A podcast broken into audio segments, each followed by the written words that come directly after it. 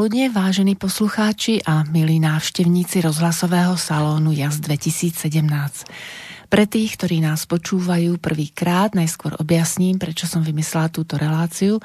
Nuž a tým, ktorí nás počúvajú už niekoľký raz, ďakujem za priazeň a za trpezlivosť. Náš salón vznikol v roku 2017 ako súčasť vernisáži, najskôr s mojimi obrazmi, potom aj s obrazmi mojich priateľov. Program vernisáž vymýšľam tak, aby sa ľudia stretávali pri príležitosti otvorenia výstavy obrazov, no najmä, aby sa potešili krásnym umením. Krásne umenie je podľa mňa umenie, ktoré ľudí povznáša a inšpiruje nielen v danú chvíľu prežitku, ale osloví ich dušu a ducha na ďalšie bežné dni. A skratka JAS vznikla zo začiatočných písmen môjho mena Janka Andel Šustrová. Som učiteľka, umelkyňa, výtvarnička. Ďakujem Slobodnému vysielaču Banská Bystrica, že môžeme Salón Jas preniesť aj na inú platformu rozhlasovú. A poďakovanie patrí nielen Slobodnému vysielaču, ale hlavne ľuďom, z ktorých príspevkov vysielač môže byť nezávislé médium. Keby ste nám chceli napísať, tak uvítame vaše pripomienky a názory na adrese studiozavináč slobodnyvysielac.sk Umenie mi a čas. To je hra s umením, s farbou, hlasom, tónom, písmou, ale hlavne sú to príbehy zaujímavých ľudí, ktorí nás majú nielen pobaviť, ale tak ako na vernisážach, hlavne inšpirovať a podnietiť, plniť si sny. Nečakať, až bude vhodná chvíľa, až budeme mať čas, až až. Ale začať plniť sny čo najskôr, to znamená konať. Tvoriť si svoj svet a u nás je to svet umenia. Je fajn, že máme náš salón, aby sme vás inšpirovali k tomu, aby ste si vlastný salón chvíle s umením vytvárali aj sami alebo s priateľmi. A ako vždy na tomto mieste zaznie, pustíme si prvú skladbu. Papoušek Arara s obáčkem z krabičky vytáh mi na pouti los. Stálo tam čeká kytara, sláva a písničky, smula a rozbitý nos. Řekl jsem mu, máš krásné peří, papoušku, hlupáčku, pouťový čaroději. Ale kdo by dnes věřil osudům za kačku, poukázkám na naději. Osud se nepíše přes kopírák, osud se na pouti nevybírá. Osud je malůvka na lemu talíře, vystydlá polévka chudého malíře, malíře.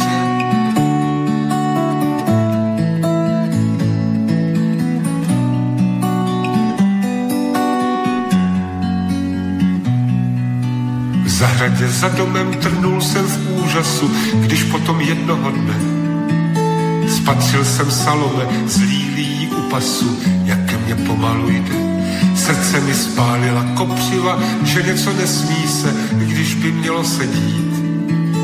Pohřbený zaživa a s hlavou na míse, bylo mi od toho dne těžko žít. Osud se nepíše přes kopírák, osud se na pouti nevybírá Osud je malůvka, vítr jí pomačká, pečená brambora z moklého pasáčka, pasáčka.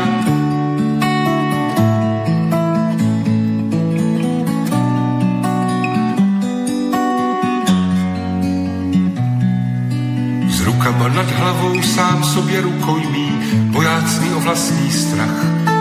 Procházel Ostravou trhovec odbojný, já mu šlapal po patách, prodával zelí a ke dlubny nohy nás bolely, zvolna se rozpadal šat. On tloukl na bubny a já na činely, tak jsem se naučil hrát. Osud se nepíše přes kopírák, osud se na pouti nevybírá. Osud je malůvka vysící v kostele, knoflíky po kapsách dobrého přítele, přítele.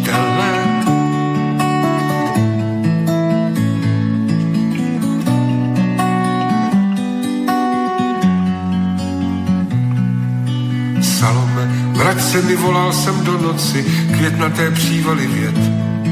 Jsem nemocen písněmi, není mi pomoci, horečka bortí můj svět. Před bytem stojí mi nožíři, scákalci na botách, na zádech plátěný vak. Hraju jen na čtyři akordy života, stíhám to jen tak, jen tak. Osud se nepíše přes kopírák, osud se na pouti nevybírá, Osud je malůvka, hebká jak oblaka, šaškovská čepice smutného zpěváka, zpěváka.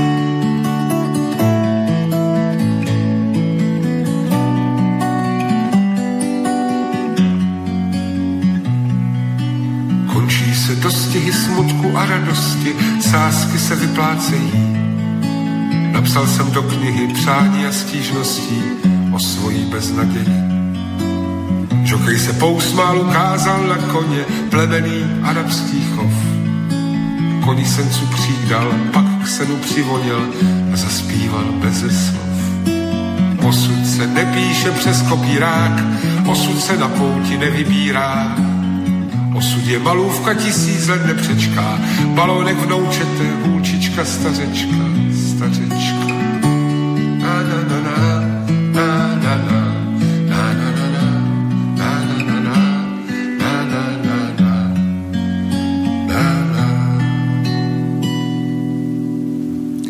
Tak určite to poznali viacerí z vás, že to bol Jaromír Nohavica a ja mám v štúdiu takého zaujímavého hostia, lebo ako vždy host vyberá piesne, ktoré vám znejú z nášho štúdia. Táto piesne sa volala Osud a má 4 minútky veľmi zaujímavé, hlavne preto som ju vybrala, lebo môj host síce povedal, že od nohavicu čokoľvek, ale ja som vybrala osud, lebo je to také zaujímavé, či si naozaj môžeme voliť svoj život, alebo uh, je to naozaj osud. A to už nám povie môj host, pán Štefan Kocka. Vítam vás v štúdiu. Ďakujem pekne, dobrý deň prajem všetkým. A ja by som rada prečítala z vášho katalógu o životopise. My sme sa tak rozprávali, že určite má pán Kocka bude aj doplňať. Narodil sa v roku 1961, predpokladám, že v Banskej Bystrici. Áno, áno, v Banskej Bystrici, ale pochádzam pôvodom, alebo býval som veľkú časť života v Brusnom kúpele a v časti Ondrej. Aha, no vidíte, tak to je dobré upresnenie informácií. Ste absolventom Vysokej školy výtvarných umení v Bratislave? Vyštudoval som vysokej škole, na Vysokej škole odbor reštaurovanie umeleckých diel, teda malby na rôznych podložkách, reštaurovanie umeleckých diel na papieri, historické knižné väzby, mapy, pergameny, pečate, je toho dosť, takže v podstate to, ale pomedzi to ešte som chodil na figurálnu kresbu, grafiku a malbu. Čiže možno je to dosť rozsiahle. Niekto si povie, že kedy, koľko. Môžem povedať, že to bolo veľmi veľa. Hlavne na tej figurálnej kresbe som chodil tak zhruba 15 hodín týždenne na figurálnu kresbu. To je dosť, 15 hodín. Môj teda pedagóg bol Igor Rumanský ako taký jeden z najväčších, mm-hmm. profesor Rumanský, ktorý bohužiaľ už nie je medzi nami, ale medzi nimi je Igor Piačka. Potom je tam, uh, ešte bol Boďa, ktorý bol na Sochárine, ja už potom som chodil všade, ale bol tam ešte ďalší, pán profesor Hološka, ktorý bol na začiatku, Berger, pani docentka Balažoviča, takže od nich mám také tie obrovské základy, ale pri tom najväčšom kresťanskom stal, myslím si, Igor Rumánsky, Igor Piačka. Tie mi dali toho najviac, ak to smiem takto povedať. Vy ste potom aj svoje nadanie využili v rôznych profesionálnych e, oblastiach. E, píše sa tu, že to boli rôzne povolania. Je pravdou, no viete, ako to, keď začína človek, tak nenavýberá si, nemá tých možností, ale poviem to tak, že po tej škole ma, nazvem to tak, že trošku odchytili v Banskej Štiavnici, kde na bývalej chemickej škole sa zriadoval odbor reštaurovanie, konzervovanie knižné väzby a papiera, kde už bohužiaľ nebohý riaditeľ, ktorý si vymyslel, že by mohlo také niečo existovať, tak s mojou kolegyňou pani Oravcovou sme zriadili a ja som teda uh, zastrešil celý odbor kníh papiera a vlastne dneska to už funguje od toho 96. 5. 6. 1995-6, vtedy to začalo Takže do dneska funguje veľmi dobre tá škola. Myslím si, že patrí medzi veľmi dobrých. Ale na Slovensku nebola obdobná žiadna škola. Nebola vysoká škola, ktorá by bola na knihu reštaurovanie. Je niečo na papieri v Bratislave, áno, na Vysokej škole výtvarných umení, ale potom som ešte odišiel vlastne pomoc v Českej krajine, kde v Litomyšli som zastrešil odbory tieto a akreditoval, podarilo sa mi akreditovať ako jedinečný odbor v rámci celej Československej republiky, teda Čiech, Českej republiky a Slovenskej republiky. A do dneska ten odbor je vynikajúci a bývalí študenti, ktorí boli zo Šťavnice, dneska je dekan v Litomyšli, vedúci katedry a tak ďalej, asistenti. Myslím, že máme veľmi zaujímavú skupinu ľudí, teda absolventov aj, aj strednej, aj vysokej škôl, ktorí študovali, takže trošičku som sa tak podielal a ešte určite sa budete pýtať na jednu vec, ktorá ešte ma postretla. Vlastne keď som bol v Litomyšli, tak vznikol taký zvláštny zaujímavý program, to bol českej a irackej vlády, kde ako vedúci katedry som sa zúčastnil na vzdelávacom programe záchrany obnovy Iraku a Bagdadu. Mm-hmm. Mali sme šesť najvyššie postavených irackých predstaviteľov kultúry, bol generálny riaditeľ múzeí, galérií a tak ďalej a nejaký špeciálny fotograf, čiže šesť ľudí, traja chlapi, tri ženy. No a vtedy sa nám podarilo taký husársky kúsok, že sme im pomohli, alebo tak zväčša my sme to robili aj s asistentkami, tak sme im pomohli zreštaurovať Korány a to je naozaj zaujímavé, že oni ich doviezli špeciálnym lietadlom, v špeciálnych kazetách alebo takých nehorlavých, proste špeciálnou nejakou cestou a my sme pomohli, donesli štyri kusy, my sme pomohli im tri úplne zreštaurovať, zakonzervovať tak ďalej a oni ich potom zase špeciálnymi vládnymi lietadlami, aj neviem ako, tak ich zase odviezli naspäť do Bagdadu. Neskôr sa tam Uh, alebo teda nie, že sa tam, ale uh, urobili reštaurátorské ateliéry, česká strana a vznikol tam v zelenej línii, tzv. v Bagdade, na konzervované reštaurovanie pamiatok, čiže písomných, knižných a všetko možného. A ja sa teším, že som bol ako v tom čase bohužiaľ len jediný, ako jediný slova, ktorý sa mohol Aha. zúčastniť, ale nazvem to tak dosť zlé, že potom už nedovolili ďalej ísť do Bagdadu. Z českej strany oni si to proste chránili, a, ale už sa stalo. Ale boli ste vlastne súčasťou týmu, takže to bola taká zaujímavá životná skúsenosť. Aj vás nejak obohatilo? Lebo to bolo skôr také Samozrejme, atraktívne. že ma to obohatilo, lebo v tom čase Bin Laden fungoval. Mali sme obrovský strach. Strážila stajne BISKA, bezpeč, Bezpečnostná informačná služba Čech alebo Českej republiky.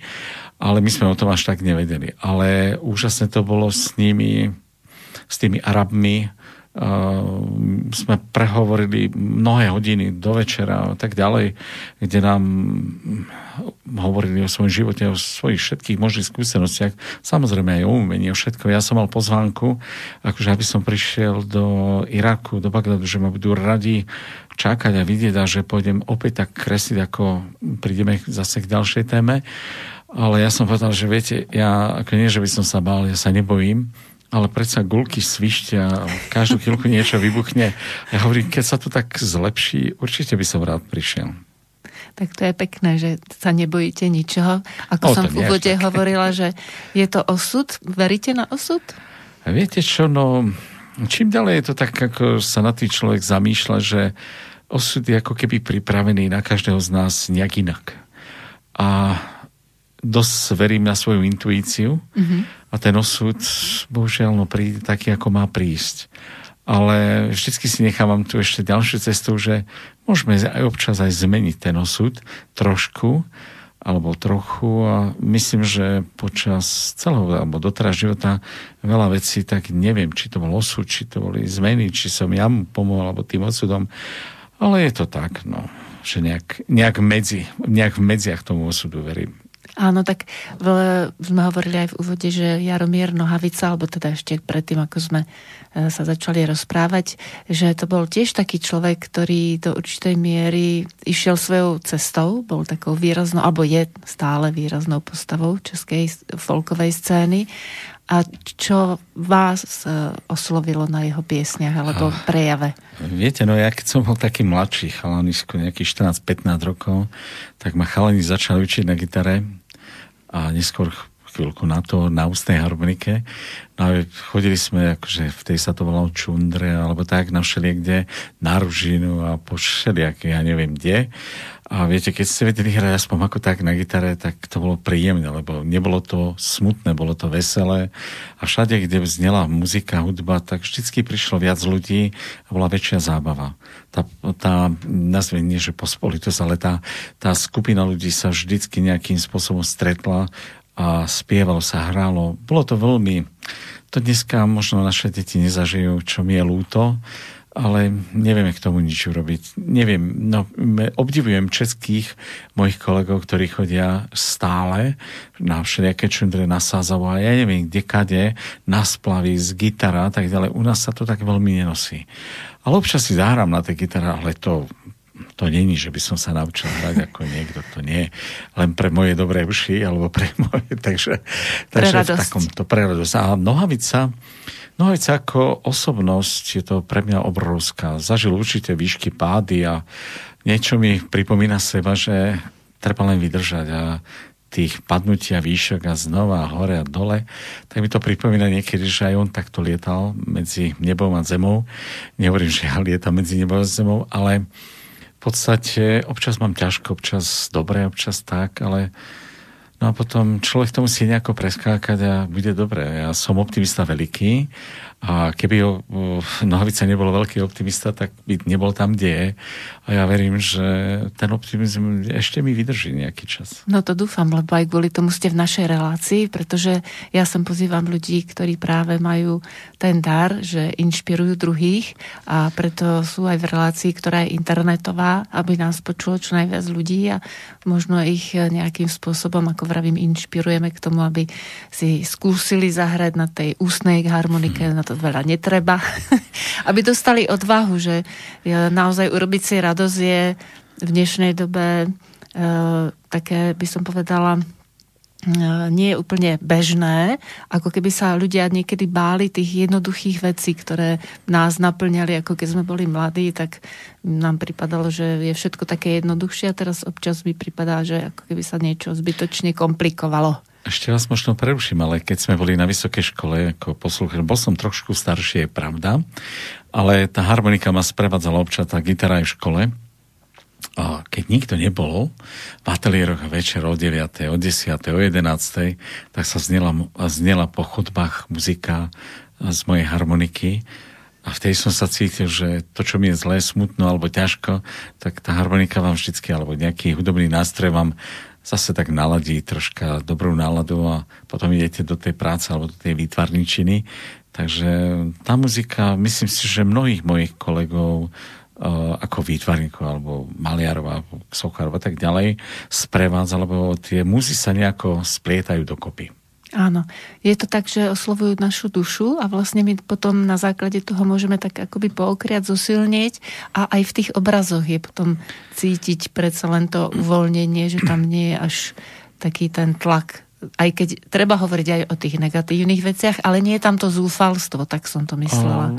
Samozrejme, ono je to dosť zložité, lebo každý sme individuálny, každý maliar je individuálny, každý režisár a tak ďalej je individuálny, každý v tej svojej duši alebo v tej svojej hlave nosí niečo, s čím sa musí vysporiadať alebo s čím sa vysporiadal a na každého to inak pôsobí. Niekto nemá na to vložiť, že by si zahral, možno to počúva, niekto má, že si zahra. Ja poznám viacero výtvarníkov, ktorí sa teda aj s tou hudbou trošku zapletú, ale ja ako v tých obrazoch ktoré občas malujem alebo robím, sú aj témy, ktoré napríklad možno odbehnem teraz, ale veľmi rád som chodil do tzv. krčiem alebo do úplne obyčajných postínstvách.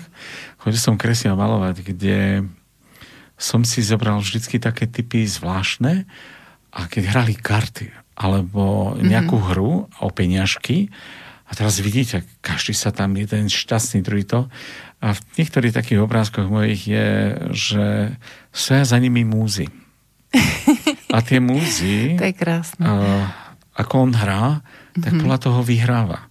Ak tá múza nazvem to tak, ako som si ja to vysvetloval, alebo ak si vysvetľujem, že tu tá muza jednoducho zle hrá, nejak sa jej to nedarí, ani hráčovi. Ona to ako keby prenašala. Mm-hmm. Takže v tých obrázkoch je tak, že jeden vyhráva a tá múza mu veselo e, hrá na nejaký údobný. Raz je to pištol, raz je to čo viem, sláčiky, raz je to trubka a tak ďalej, a tak ďalej. A tam občas, keď sa človek tak dlhšie zapozerá, keď som tak niekomu dám, že tam sú múzy, ktoré pokiaľ hráte dobre, mm-hmm. alebo tie múzy vám hrajú dobre. A keď hráte zle, tak tie múzy jednoducho kašľú na to jednoducho. Nazvem to tak jednoducho, takže som troška odbel. Ale nie, to je v poriadku. To práve je tá e, autentičnosť toho rozhovoru, že sa rozprávame a potom nám niečo príde. Hlavne tie príbehy, ktoré, ako vravím, môžu inšpirovať aj tých ľudí, ktorí rozmýšľajú, že ako e, sa tvorivo prejaviť, lebo mm. niekto môže niečo počuť a potom si povie, a už dlho som sa odhodlávala, toto mi dalo takú tú iskru, že hm. taký ten momentík. A ja o vás viem, že ste aj učili na školách. Či?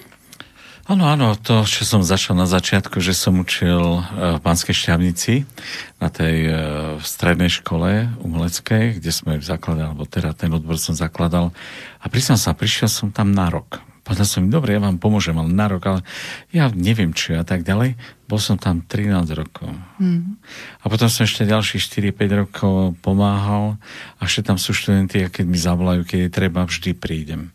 Viete, to je taká ako alma mater, ako niečo, čo uh, ste niečomu dali, vdýchli ste mu nejaký duch života a vás to zaujíma. Nemôžete to vyhodiť, nemôžete mm-hmm. to sa zbaviť toho, ale mám príjemný pocit, lebo tí, ktorí to vedú, to vedú skvele. Už sa vrátil, už to boli ako študenti, už dneska dorástli, už majú 37-40 rokov.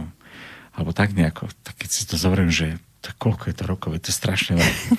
A vraciam sa, samozrejme dneska som s mnohými kamarát, priateľ na telefón ako keby, že keď treba niečo, vždycky ako sa povie, že učiteľ bol krok vpred, a keď sme si mysleli, že už vieme všetko, tak oni tak vždycky hovoria, že aj tak zase si nás dačo naučil aj o rok, aj o 5, aj o 10, 20, ale rád sa vraciam tam, ako vždycky mi to pripomenie, samozrejme tie zlé časy vyhodím, ale tie dobré mi to pripomenie a ja sa teším, že množstvo tých absolventov sú na vlastnom, sú buď, tak ako som spomínal, jeden je dekan, druhý, čo ja viem, že vedúci katedry a, a tak ďalej, sú kade tady rozlezení aj po svete a darí sa im.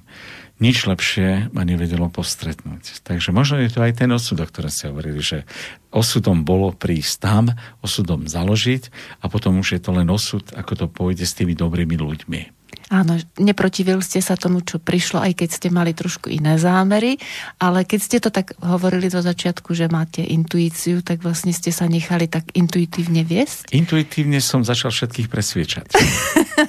Ako, to je pekne povedať, povedané. Nevedel som im vysvetliť, že viete, čo dobre to robím. Veď bolo tam mnoho pedagógov, ktorí uh-huh nemali ma až tak v láske.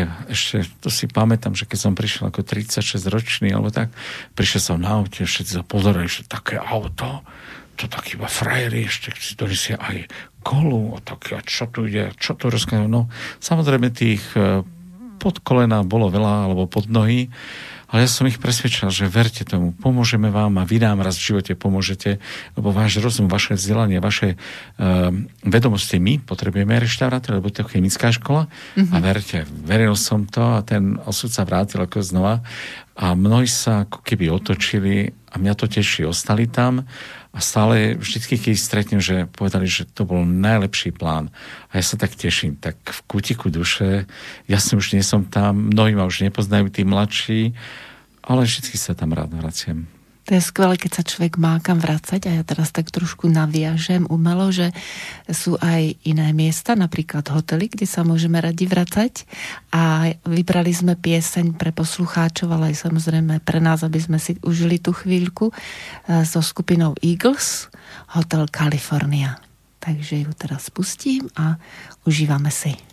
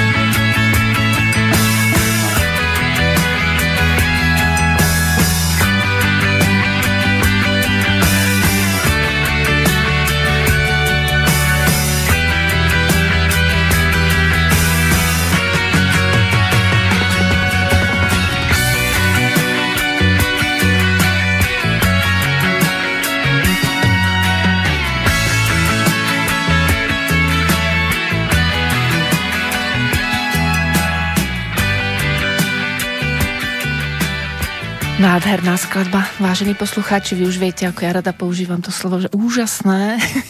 Ale nie, tentokrát je to naozaj na mieste. Sme si užili skladbu Kalifornia a hlavne aj to solo. Dokonca pán Kocka povedal, že sa preniesol v čase. Do, do ktorého času, keď vám bolo? O, viete čo, tak e, ja som si pripomínal krásnych 18, 17, 18 a táto pesnička, viete, v tom veku to inak vnímate, ale pekne a zostala, že vždycky mi pripomína tých nádherných sladkých 18, keď som ešte sníval, ale myslím, že dosníval dobre, ale veľa vecí som nevedel, čo bude, ako bude, kam bude, ale dneska je to už inak. Ale tá pesnička mi zostala vždy tak v ušiach a je to fantázia.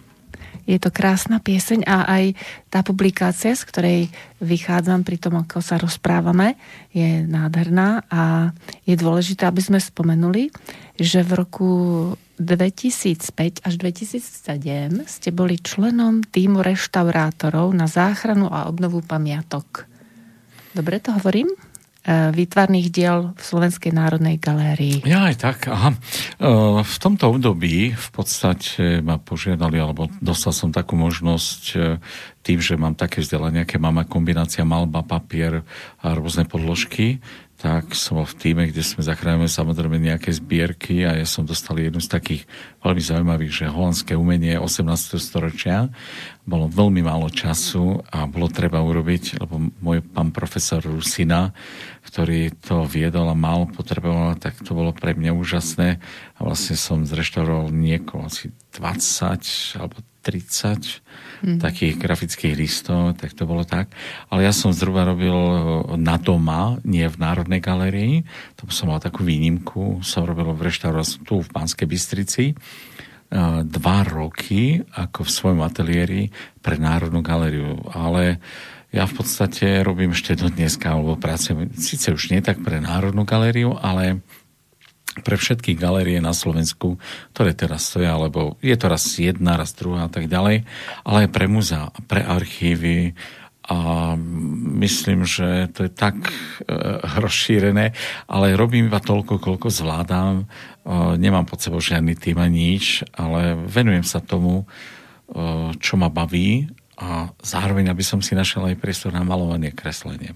No my sme sa vlastne aj tak zoznámili, aby som poslucháčom povedala, ako som vlastne prišla k takému úžasnému hostovi, e, že ste prišli do múzea vrátiť knihu, ktorú ste reštaurovali. Môžete nám k tomu niečo povedať? To bolo práve to stredoslovenské. Oh, mám dve také zaujímavé knihy, alebo teda v tomto období, alebo tri dokonca, dve boli z Stredoslovenského múzea. Jedna je vlastne Biblia z roku 1500 79 alebo tak nejako, alebo 89, ktorá bola v dezolátnom stave, bolo ju treba zachrániť, takže získali sme z fondu na podporu umenia, stalo sa to skutočnosťou, bolo to dosť veľa roboty, lebo to je vyše 1000, 1200 strán, ktoré musíte zachrániť a vlastne celý ten proces trval dosť dlho. Ale chvála Bohu, tá knižka je zachránená, všetko je urobené, už má nový šat ale nie je to tak, že by sme ju orezali alebo že by som zničil to pôvodné, naopak to pôvodné zachovať, zanechať, ponechať a jednoducho, aby to, čo bolo poškodené, sa dalo, teda bolo opravené, spevnené, urobené, aby to ďalej mohlo slúžiť pre nielen pre čitateľov alebo nejakých e, vedcov, ale aby zostala to ako pamiatka. Ale tá druhá kniha, ktorá je teraz pred dokončením, to je ešte zaujímavejšia. Je to Matioliho herbár mm-hmm. a Matioliho herbár je bohužiaľ e, k nemu sa viaže taká dosť e, nemilá spomienka, alebo nie že moja, ale iných ľudí, ktorí mi povedali, že ju našli vyhodenú v smetnom koši alebo v nejakom odpadovom a chyba z nej zhruba okolo 180-200 strán, ale chvala Bohu, e, dá sa to všetko, ostatné sa dalo napraviť, vyspraviť, doliať, nahradiť e, tie chybajúce časti. A je už pred dokončením. Není, nie sú tam nejaké predné strany, ale nie je tam väzba, ale urobí sa konzervačná, ale významov je to neskutočná, neskutočná vec, ktorá je v staročeštine toľko múdrosti, toľko mm, zaujímavých vecí, či kresťanských, riteckých, ale aj textových je tam, ktoré sa zachovali. Takže toto je veľmi také zaujímavé ako z posledného obdobia. A tretiu knihu musím spomenúť. Nie je to zo Streslovenského múzea, ktorá je už dorobená, alebo teda urobená. Handelbuch, to je knižka, alebo zápisník, alebo niečo podobného. Keď chodil ten, ktorý babkoherec ako šéf, chodil po dedinách a s, tým, s, s kočom a so všetkým, s marionetou a tak ďalej. A do každého mesta, keď prišiel, tak si, alebo dediny, musel si pýtať povolenie od toho starostu, alebo už kto tam to viedol, tak musel mu dať podpis, pečiatku a povolenie, že tam môže vykonávať takúto činnosť. Toto sa zachovalo, sam, chýbalo tam tiež nejakých možno 20-30 strán, ale to je úžasná kniha histórie, ktorá sa zachovala v modrom kameni na hrade, lebo predsa oni sú aj múzeum bábkarským. A ja si myslím, že to je jedna z tiež veľmi dojemných a veľmi zaujímavých e, knížiek, ak to tak nazvem, v koži viazaných, ktoré sa zachovali a je tam vlastne taký cestopis tých bábkohercov, kde sa museli Eh, kde museli chodiť každý deň, každé dva dní a žiadať o povolenie potom vystupovať, aby si zarobili pár drobných a tak mohli ďalej prežívať, ale zároveň kultúru a pre deti hrať. Dneska to už bohužiaľ nevidíme. Tóno Anderle, ktorý tu žil, bohužiaľ už tu medzi nami není. Niečo je tu v tej babkarskej Bystrici, áno, ale ten taký Nestor bol Tóno Anderle, ktorý pokračoval po tých svojich predkoch. Dneska už toho toho veľa není, takže o týchto knihách asi toľko. Ale je to krásny životný príbeh toho človeka vlastne, ktorý si to zapisoval. Dobre som porozumela, že vlastne je, je to, tam... je to istým spôsobom ako taká biografia jeho Áno. života, kde chodil alebo kam chodil. Mm-hmm. A tam je to presne dané. Dátum, rok, u koho bol deň, potom kto to bol ten človek, ktorý sa mu podpísal, ak mal pečiatku, tak mu dal pečiatku a bolo to veľmi významné, lebo četníci, alebo žandári, alebo ktorí by ho skontrolovali nemali, tak by ho vyhnali z tej dediny alebo mesta, aby musel ešte zaplatiť nejakú pokutu. No ja si úplne viem predstaviť, že by to bolo... Takže sme zašrení úplne Áno. zase inde. Ale sú to tie príbehy, lebo vlastne my hovoríme, že máme inšpirovať ľudí k tomu, aby si uvedomovali, že každý máme svoju cestu, ako ste aj na začiatok povedali. A nie každý býva ocenený, ale môže to byť ocenenie, ktoré príde až neskôr.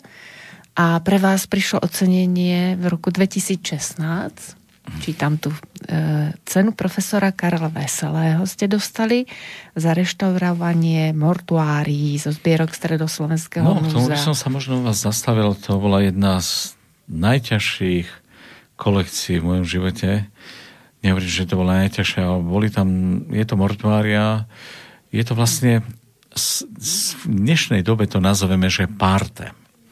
Ale v nádhernom prevedení boli to parte, alebo aj tieto mortuária, to je správny názov, kde boli erby, znaky a bolo to písmo kaligrafické, tlačené, zlatené, písané a tak ďalej. Boli tam vlastne dané aj viacero, alebo teda erby, ale niektoré boli aj hore nohami.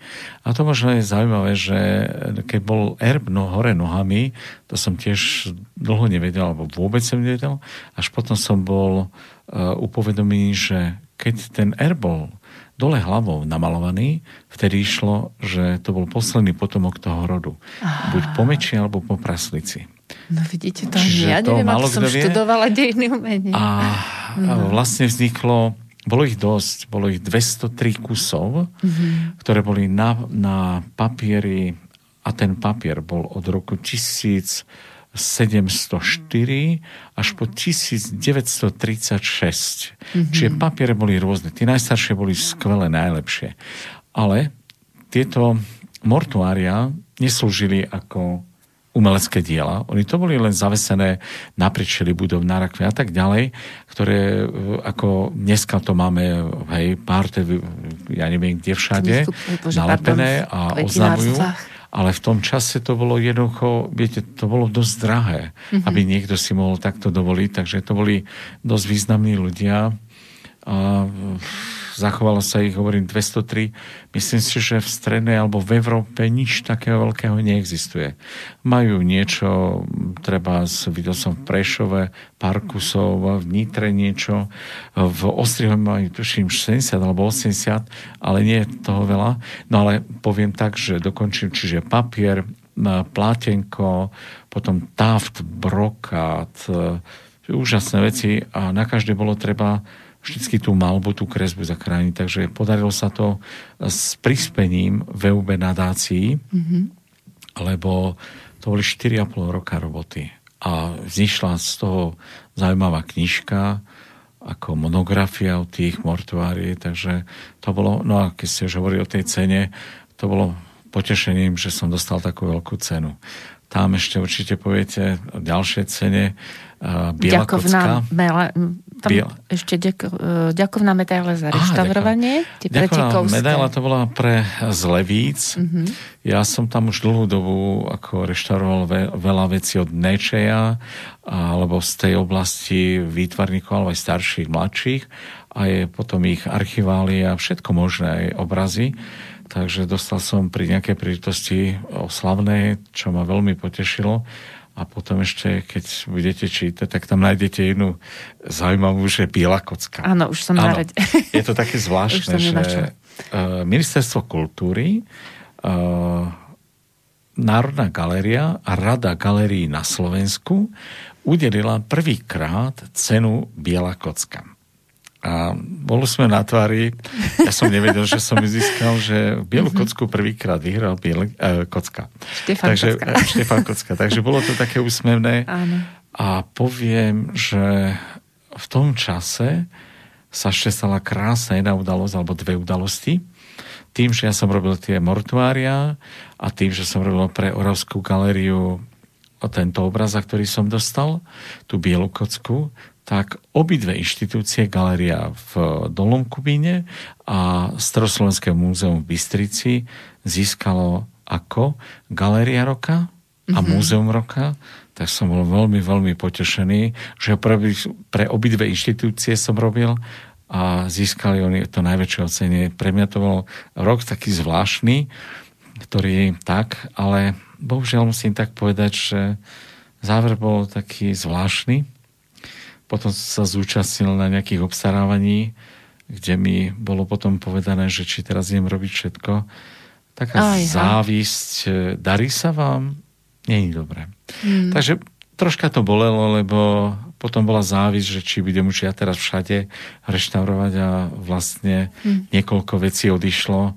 Bol som z toho smutný a tiež som si tak hovoril, že dobre, včera ste ma uznali, že som dobrý mm-hmm. a dneska ma za to haníte a mi nechcete dať prácu, tak ako smutne som sa uklonil, poďakovala, nič. Takže sú to aj také, že e, každý zázrak trvá niekoľko dní, možno 3 dní. A u mňa bol možno 2-3 dní tiež a takýto velikánsky zázrak a potom som sa veľmi rýchlo dostal z toho von, že nepriateľ nespí a jednoducho závisť je zlá. Ale viete čo, čo vás nezníži, nie na dole, tak to vás posilní, ako stále si hovorím. Takže Áno, ja si myslím, že práve, ako som aj predtým hovorila, že ste na správnom mieste, lebo uh, tie práce, ktoré ste reštaurovali, tak aj po tomto, čo ste zažili, tak uh, vám stále sú potešením, že nezanevreli ste na to, že by nie, sa nie, nezanevrel som. zatrpkli. Niektorí ľudia to tak potom už urobia, že no dobre, tak keď už ste ma neocenili. Ešte ale... by som možno, ak dovolíte, možno by som spomenul, tam to nie je písané, ale keď už toto bolo, takto, kadiako, tak sa mi dostala do rúk jedna veľmi zvláštna vec, nazvem to. Prišiel pán riaditeľ, ešte vtedy bol pán Barci z Betliara, Krásnej horky a mi hovorí, niečo som mi ešte robil, lebo videl mortuária, tak som im robil a mi hovorí, a donesol sa vám takú mapu, či by ste sa na to nepozreli, potrebujem zreštaurovať. A donesol mi takú hrbu nešťastia, nazvem to. A hovorím, že a to čo je? Ako môžem to odbaliť? No, bolo by to dobré, ale nemôžete to rozbaliť tu. A hovorím, že prečo? Že ona má rozmer 4 metre 15 krát 3 metre 65. A sa pýtam, že ako myslí to vážne? Áno, našli sme ju na povale lebo sme nevedeli o nej a potrebujeme dať, či sa to dá opraviť. Pff, tak hovorím, tak ukážte, tak som sa pozrel, nechajte, ja to skúsim na druhý deň a tak. Tak na druhý deň som so synmi musel hovoriť 4 m 30, čiže 4 m 15, tak sme urobili z takých dosák, hranolov, taký rám a natiahli sme to na všetko. Páne Bože, keď som to videl pred domom, Ježinko Maria, toto mám opravať. No, skladalo sa to z niekoľkých kusov grafických listov. Je to mapa Viedne z vtáčej perspektívy z čias Márie Terézie.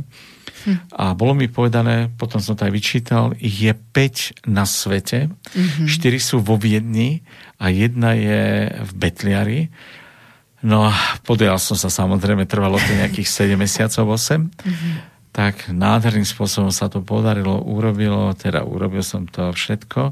Dneska je zabalená, bola aj vystavená v Betliari, ale jedinečná vec, ja som povedal, že aj keď to bolo akože nie nejak veľa peniazí extra, ale chvala Bohu, lebo nestane sa vám, že by ste takú vec mali robiť, mm. ale pointa a podstata je v tom, že sme ju zachránili, bola zničená, bola vyhodená hore niekde na povale, roztrhaná a tak ďalej, opadávala čiže všetko krásne sa zachovala, zachránila.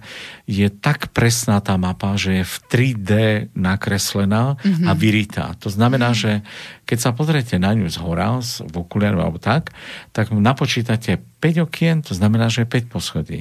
Keď na, je tam dvoje dverí, tak je, je to proste dvojdverová budova. Na nej sú krásne vyznačené barokové záhrady, je tam dovové oblečenie ľudí, nádherné, no úžasné, úžasné. Dokonca sme potom na, na, teda s kamarátovi hovorím, že skúsme, urobili sme o tom taký 15-17 minútový film, ale nie profesionálne, o reštaurovaní, ktorý je teraz zavesený na YouTube, ak môžem teda povedať. Určite. A je to mapa Viedne pod môjim menom uh-huh. A je tam taký proces reštaurovania. Stalo sa skutočnosťou, Dneska je tá mapa uložená je usklanená v modrom kameni, eh, v modrom kameni, pardon, Betliari. Betliari a ešte druhú vec, aby som doplnil, medzi potom sa stalo, že potrebovali urobiť jednu nádhernú vec a ma pozvali, že potrebujeme urobiť, zachrániť tento japonský VR a hovorím si, tak uvidíme. Keď som ho uvidel, bol 1,60 m vysoký, ale keď ste ho rozložili, bol 3,20 m mm-hmm. na dĺžku a slnečník japonský, všetko je tak zhruba 200 rokov staré, všetko bolo zničené, potrebujeme to, lebo máme na to, dokonca bolo iba 20 dní. Mm-hmm. Takže ja som to stihol zachrániť, aby ten návštevník nevidel, že sú pokazené. Podarilo sa to, ale ešte ten proces reštaurovania musí byť znova. Je to nádherné, ručne malované oboj strane, takže to sa mi podarilo. Veľa vecí takých, to je takých zaujímavých. Takže... No to som rada, že ste sa s nami takto porozprávali o tom. A my si teraz pustíme niečo, čo je tiež ešte tak z nedávnej minulosti, čo vám robí radosť, skupina Queen a Mama. Is this the real life? Is this just fantasy? Caught in a landslide, no escape from reality. Open your eyes, look up to the skies and see. I'm just a poor boy, I need no because I'm easy come, easy go to law.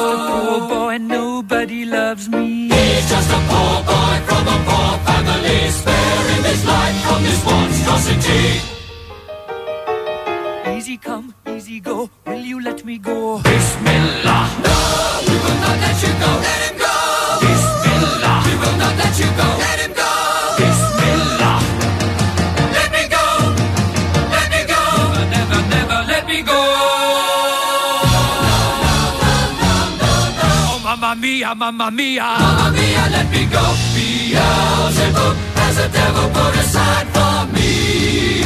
For me! For me!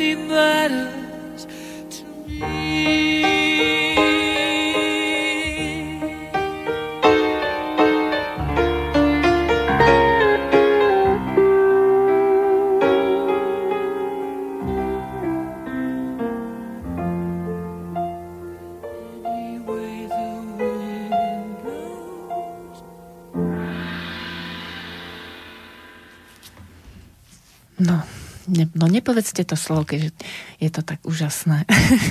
Nádherná skladba. Bohemia Rhapsody vlastne je to od skupiny Queen.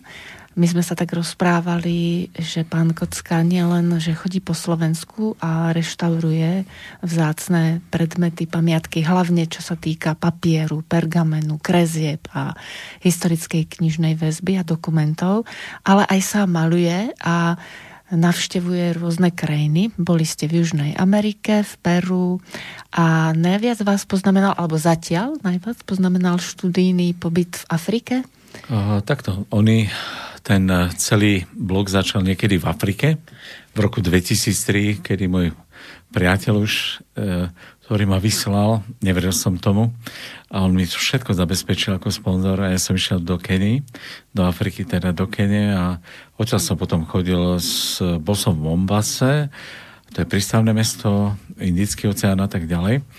Odkiaľ som potom chodil po národných parkoch, všelikade a jedna z najzaujímavejších ciest viedla na Masai Mara, to je národný park, kde žijú Masajovia. Tam som bol zhruba týždeň, kde som zažil úžasné obdobie, kedy som sa zoznámil s Masajmi, oni chceli tancovať a skákať, čo ja viem čo, že ja som im musel zaplatiť za každý deň pobytu. Ale ja som im to zaplatil. Deťom som donesol cukrík, asi 3 kilo cukríkov. Náčelník povedal, že im nemôže dať iba každý deň po, po jednom, po dvoch. Takže áno. A potom som im to vysvetlil, že prišiel som kresliť a malovať ich ľud. Že ak mi teda bude dovolené a tak, no, nemám problém, ale pýta sa tých starších, že či tu už bol niekto takýto, čo maloval. Fotilo veľa ľudí. Kameramanov veľa ľudí bolo. Ale hovorí, že nikto si nepamätá, že by u nich niekto kreslil a maloval. Tak potom mi dali prívlastok, že prvý maliar, čoráči, ktorý tam bol a ja sa teším z toho. Samozrejme, nikol taký priateľský, lebo každý deň idete ráno od zhruba 9. to sme išli nejakých 7-10 kilometrov úplne do buše, Fíha. úplne. Na aute ma odviezli. Najprv ma strážia, potom náčelník povedal, netreba sa báť, všetko je postarané. Oni si zvykli na mňa, nič nerobili, čo by som, že tancovali, skákali, nie. Žili tak, ako žijú. Prirodzene, hej? Prirodzene učili ma, čomu sa venujú, ako a tak ďalej. Čiže mi dávali nejaké, uh, jasne, nevedeli všetci anglicky, ale skôr to vedel ten náčelník, brat jeho tak. Takže ten mi to poprekladal z tej svaličiny a o živote, o smrti, o láske, o robote, o, o tak. A jedna z tých vecí bola prvá, keď som nakreslil prvýkrát Masaja a mi hovorí, že tu mám kríž nakreslím. A keď som ho nakreslil, tak mi podal ruku na hlavu a hovorí, nech duch môj ide s tebou. Nech ma, nech ma akože ochraňuje, čo som mu poďakoval. Myslel som si, že kresbu už neuvidím a hovorí, nie, kresba zostane s tebou, jemu je to veľmi milé a tak ďalej. Prešli roky, 17 rokov a vlastne ja som sa začal zaoberať tou myšlenkou, ktorú mi on prvýkrát nie, že nastolil, alebo nenápadne podsunul. Ale ešte musím spomenúť, že keď ste hovorili Peru, bol som ešte v Latinoamerike v Peru, kde som prešiel od jazera Titicaca až po Machu Picchu a zhruba na šírku asi 100 kilometrov. Prešiel som sám taxikom, autobusom, lietadlom, čímko, čímkoľvek. Bolo to úžasné, bolo to ťažké, s dýchom, so životom. Na doslova na jazere Titicaca som zažil dve tornáda, čo predtým nikto nikdy nezažil. Takže všeličo možné. No ale vrátim sa k tým misionárom, alebo respektíve uh, to, čo ste aj predtým hovorili, že čo ma viedlo, alebo čo teraz. Ja som začal vlastne na tom novom nejakom pohľade toho Masaja som si začal uvedomať, že som dostal niečo do vienka od neho, o ktoré som zo začiatku nevedel čítať. Ja tam aj hovorím v tom katalógu, keď to môžem tak povedať, že je tam písané, že neuvedomil som si, lebo v tom čase ma všetko zaujímalo. Som bol zo všetkého prekvapený. Všetko ma očarovalo. Nemyslel som na úplne jednotlivé, úplne do dna, ako sa povie, úplne na kraje, ale až po tých rokoch som si všetko začal dávať do súvisu a vznikol jeden projekt v mojej hlave, ktorý sa volá Misionári. A pretože sa blíži koniec našej relácie, tak my môžeme slúbiť, že sa určite ešte uvidíme. To tak skúšam miesto vás ešte m, poslucháčom popriať, aby určite ešte nás niekedy počúvali, lebo toho, čo máte povedať, je veľa a je to dobré, keď máme o čom hovoriť. Ale teraz je dôležité, že misionári ako projekt bude mať veľkú vernisáž 8. júla 2020 o 17. hodine v kaplnke svätej Anny na hrade Modrý kameň a ešte záverečné slovo dám vám. Ešte sa k tomuto vrátim. Ďakujem tým, ktorí mi pomohli vlastne pri tom projekte Kolihan a Grafi, ktorá vlastne robila ten celý katalóg. Jezuita, Páter Branislav Dado, ktorý sa zhostil neskutočne dobrým slovom k týmto obrazom a kresbám. A ďalší, môj spolužiak Janko Vaník ktorý a mi urobil tri básničky, ktoré sú fantasticky hodia k tomuto všetkému. Ja ďakujem za slovo, ďakujem za uvítanie a verím, že keď si nájdete chvíľku času a uvidíte, lebo tam je čas misionárov a čas Afriky. Verím tomu, že budeme ešte pokračovať ďalej ako s malbou, Snad sa ešte niekedy budeme počuť. Ja vám veľmi pekne ďakujem, že ste počúvali pozorne a teším sa aj na Slobodný vysielač. Nech sa darí, nech má veľmi dobrých vysielacích program a samozrejme aj vás, poslucháčov, ktorí im prispievate, ako som počul. A bez vás by v podstate nemohli fungovať, nemohli by existovať. A možno takéto zvesti, ako treba som ja dostal takéto pozvanie, ani by sme sa nepoznali, nemali by ste možnosť počúvať o možno takéto ceste jedného človeka, výtvarníka, reštaurátora, ktorý sem zavítal. Takže ďakujem veľmi pekne. Ďakujem za to, že ste prijali pozvanie a poslucháčom prajem príjemný víkend. Dovidenia a do počutia o dva týždne.